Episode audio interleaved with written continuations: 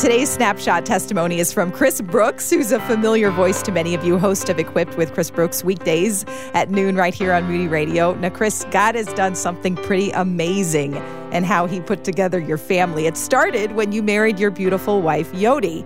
Did you want to have children right away when you got married? We had six names picked out. we got married. All of them started with a B. So I can't remember all of them, but it was like Brittany and Brianna and Brandon. But yeah, we wanted to have a big family. I don't know all of the uh, background of why we wanted to, but it was just in our hearts to have a big family. Yes. Okay. So a couple years pass, a couple more years pass, and you're nine years into your marriage and no children yet. What What are you thinking, and what are doctors telling you? Yeah, I you know it was one of those uh, things where doctors were pretty clear and consistent with us that um, we probably couldn't have kids mm. uh, because of a few medical issues. And uh, you know, I think we just learned how to be content in yeah. the Lord. We we weren't pressuring Jesus. We weren't discontented. Uh, we definitely wanted kids, but we were resi- resigned that if it was not His plan for us, we would serve him in other ways yeah. and just trust him for it. But I do believe that our faith was pretty clear that God was sovereign, and if He wanted us to have kids, we would when He was ready for us to have them. Now, did that come easily? Because anyone who, who's ever wrestled with that longing of their heart, and this is a good desire, Lord, did it come easily getting to that point of contentment, or was there some wrestling?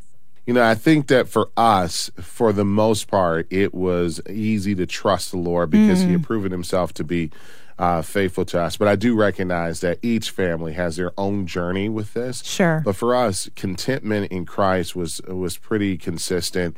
I will say that as the years went by, there was an intense and increasing desire for children as we got older. But that's when God opened up our eyes to the joy of adoption. So, talk a little bit about that. You and your wife made the decision we are going to bring in children to our family. We're going to adopt. How did that come about? Well, my my wife wanted to adopt from the time we got married. She grew up with a good friend who was adopted, so that was something that she wanted on the front end of our marriage. We just had kind of delayed the conversation, mm-hmm. hoping for biological children. And I'll never forget, we were on an anniversary vacation. We were on a golf course somewhere around the ninth hole. I just felt like God speaking to my heart, saying, "Go forward." And so we went forward, and we adopted our son Chris, and then uh, from Ethiopia, Zoe, and then uh, our third child, uh, Cameron. Mm. Did you think your family was complete at that point? We did. Three is a full house. It is. And, uh, we had three kids, and all of them were wonderful. I, I, think my fear before adoption was whether or not there would be a, a distance or difficulty in connecting, where there was none of that. Mm. Our children felt just as much as uh, ours as ha- uh, had my wife carried them in her womb. And yes. so there was deep connection, great love in the home. And so we again were content. Yes, you were content, but God was not done. Your family was, was not, not, complete. he was not. And you know, there were a lot of people in our church family that were praying for mm-hmm. children for us. And then after 16 years, surprise, surprise. your miracle, your miracle child, yes. Judah.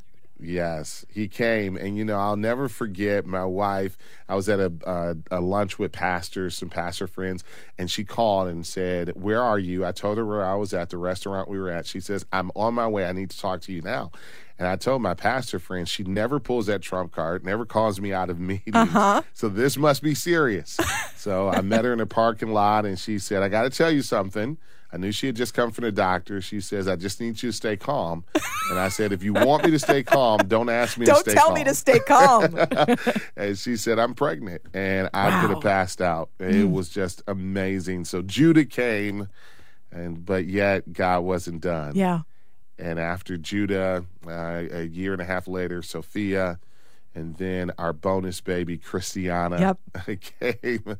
And so then we told the church, no more need to pray for more children. God has answered that prayer. Oh wow! So you your family was complete with six uh, incredible yes. children.